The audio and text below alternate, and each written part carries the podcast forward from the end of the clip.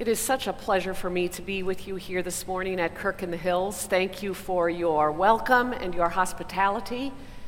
I bring you greetings from the brothers and sisters in Christ from Columbia Theological Seminary in Atlanta. We are working hard every day to prepare leaders for the sake of the church and the world. And we welcome the partnership in the ministry of the gospel with you. I would like to tell you a tale of two tales, or a story of two stories. Here is tale number one. It is a story of God and creation and people. God created the world and declared it good. God created human beings and gave them bountiful gifts. But human beings turned away from and rejected God.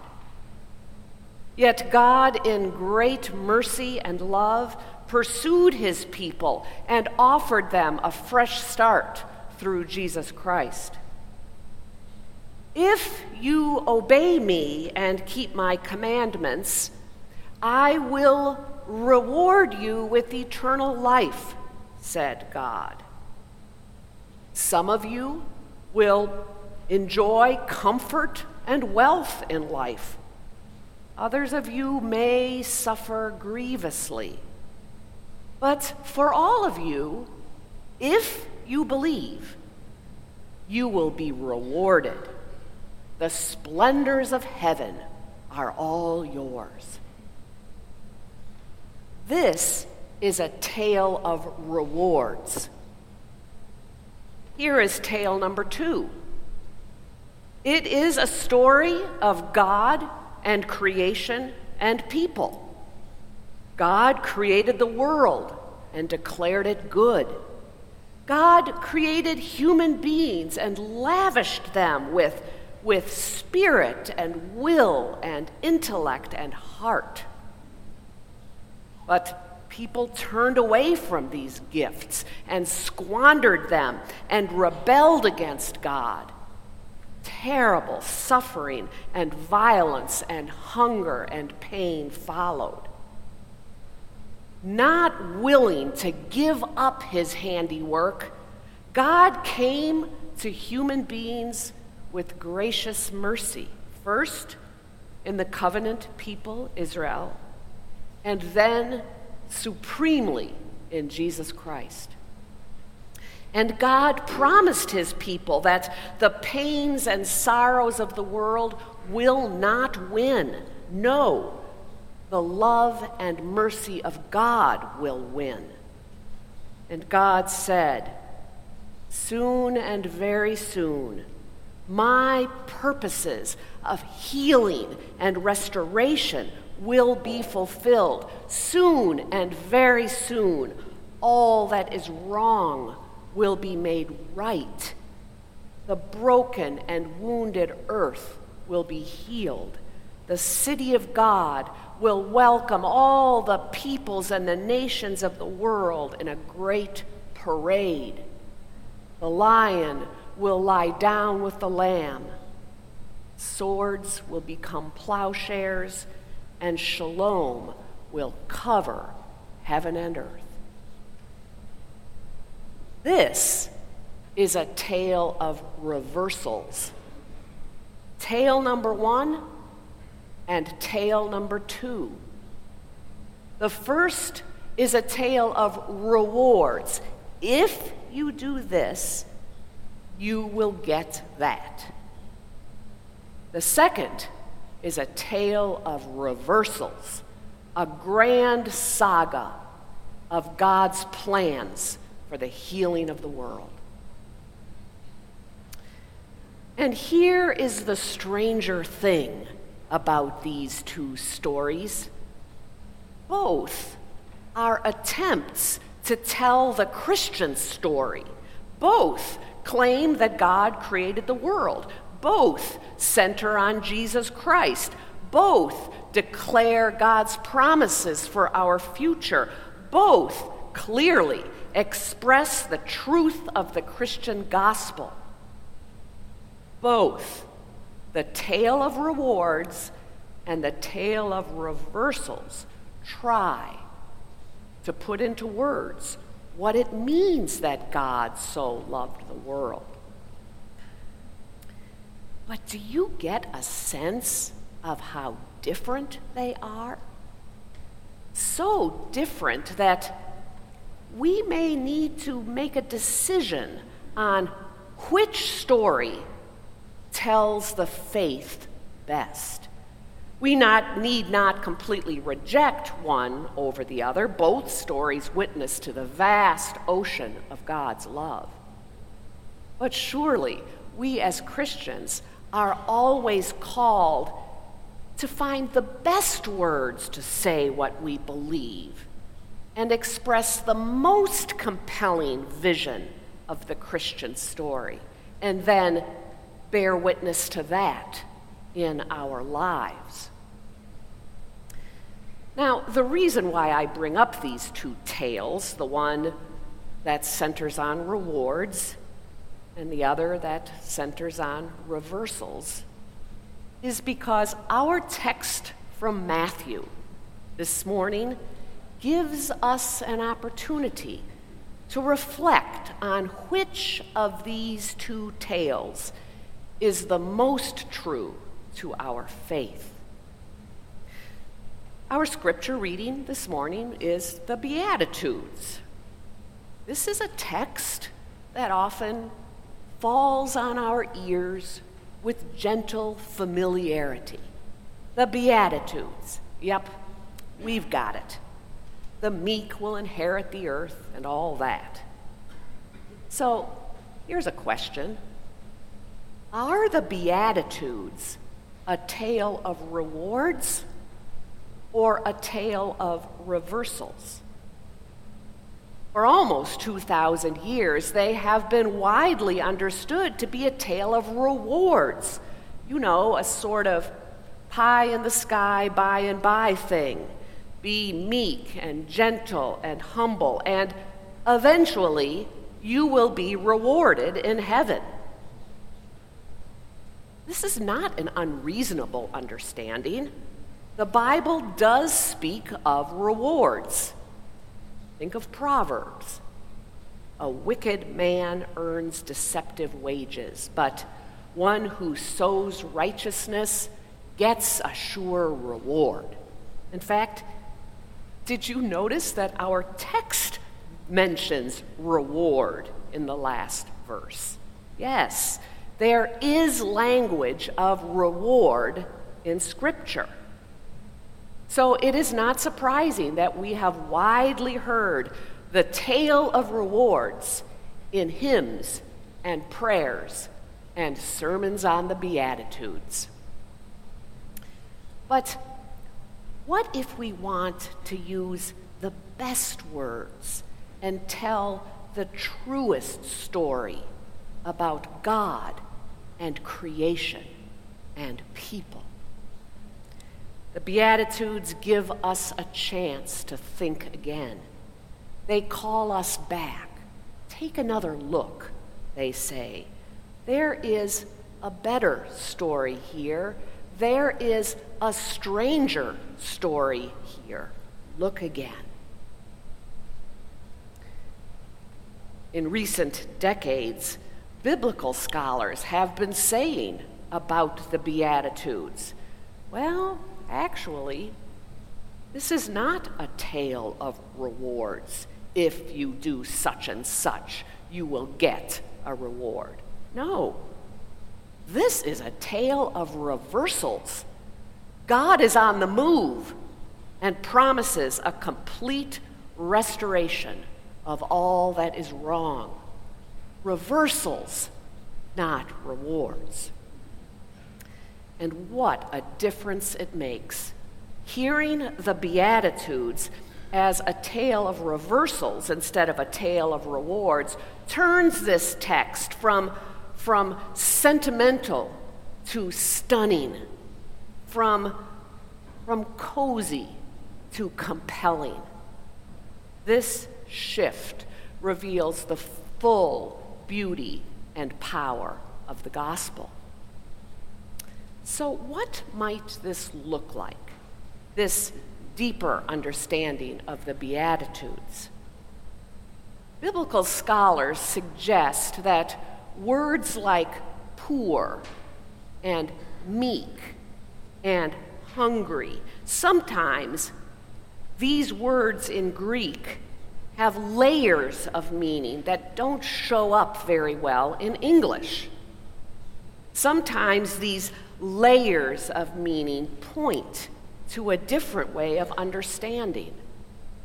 It is safe to say that over the last 20 years or so, more and more New Testament scholars are pointing us to understand the Beatitudes as a tale of reversals.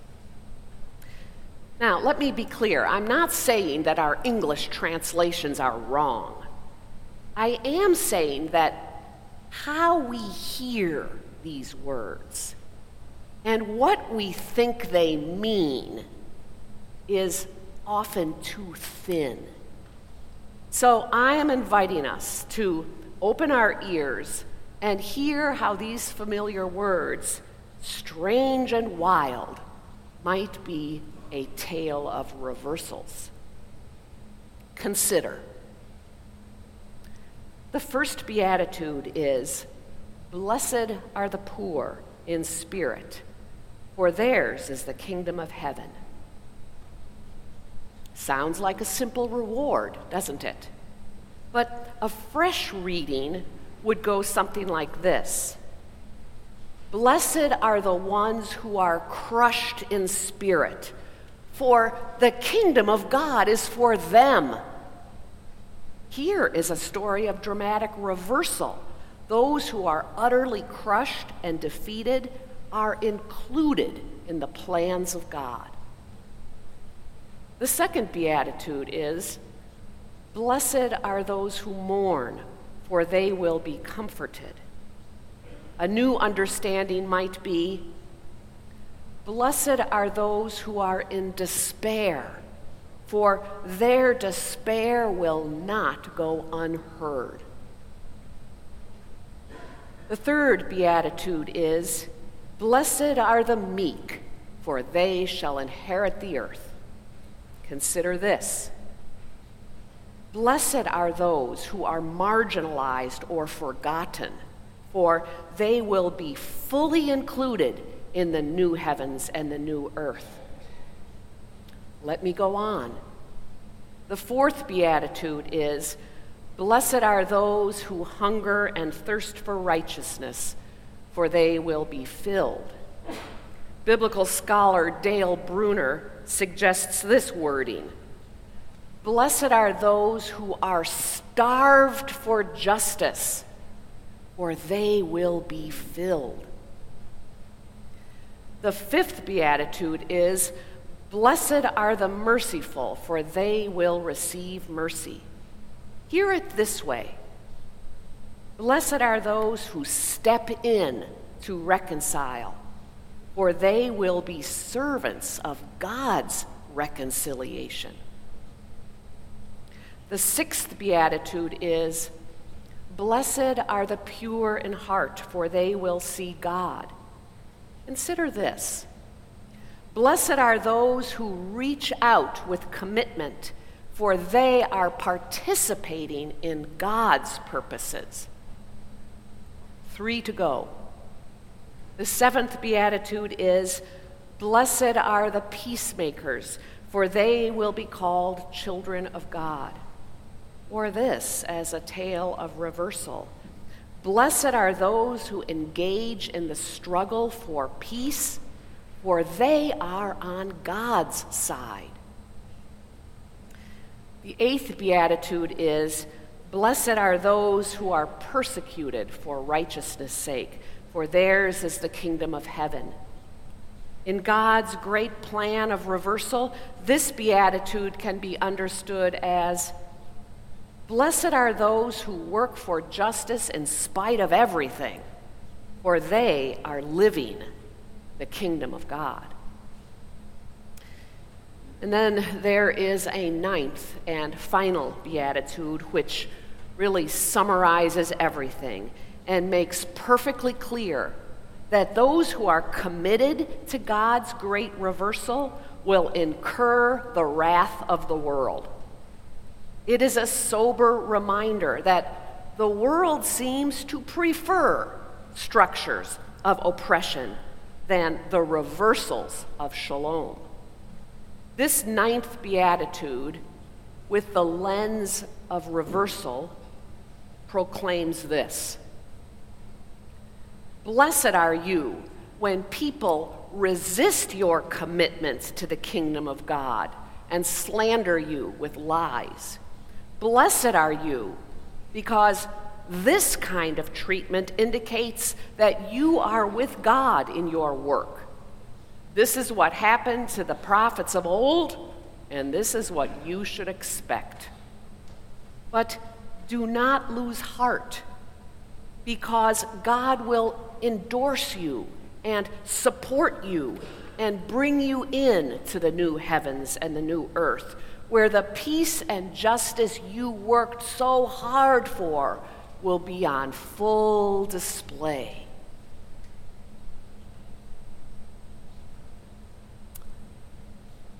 I trust it is clear to you that I am convinced that the tale of reversals is the one that captures the beauty and the power of the gospel. The tale of rewards is too small, too predictable, too prone to self serving deceptions. It suggests that we can do it if we just try hard enough. And then when we do try hard enough, God will reward us. But that's not actually the gospel, is it? We were blind, and now we see. We were lost, and now we are found. We were dead, and now we live. These are all great reversals. But here is the painful reality that we live with each and every day. The dramatic reversals that God is planning and putting into place.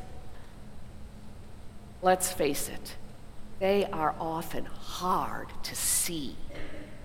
The fact is that the big reversals in God's mysterious wisdom and in God's inscrutable timing seem delayed, painfully delayed.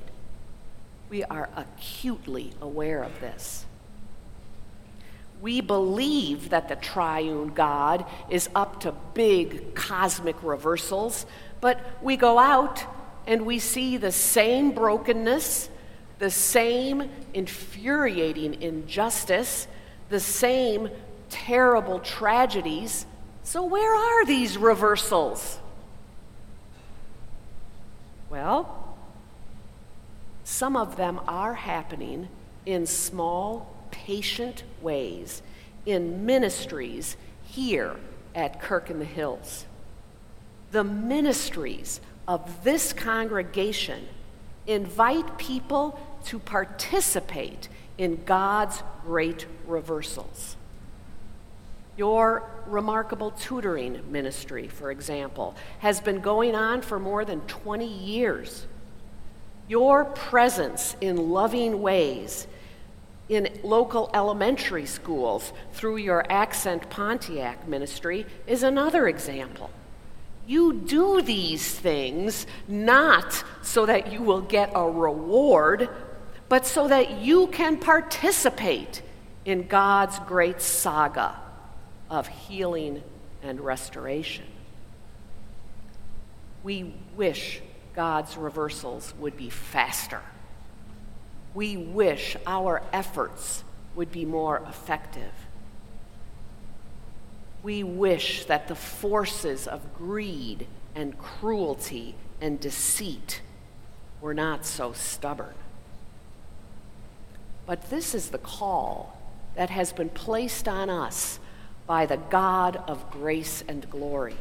We are called to participate in God's great reversals. Imagine that. We are called to be living, breathing actors in God's great saga of restoration. Friends, this is the greatest story ever told. Amen.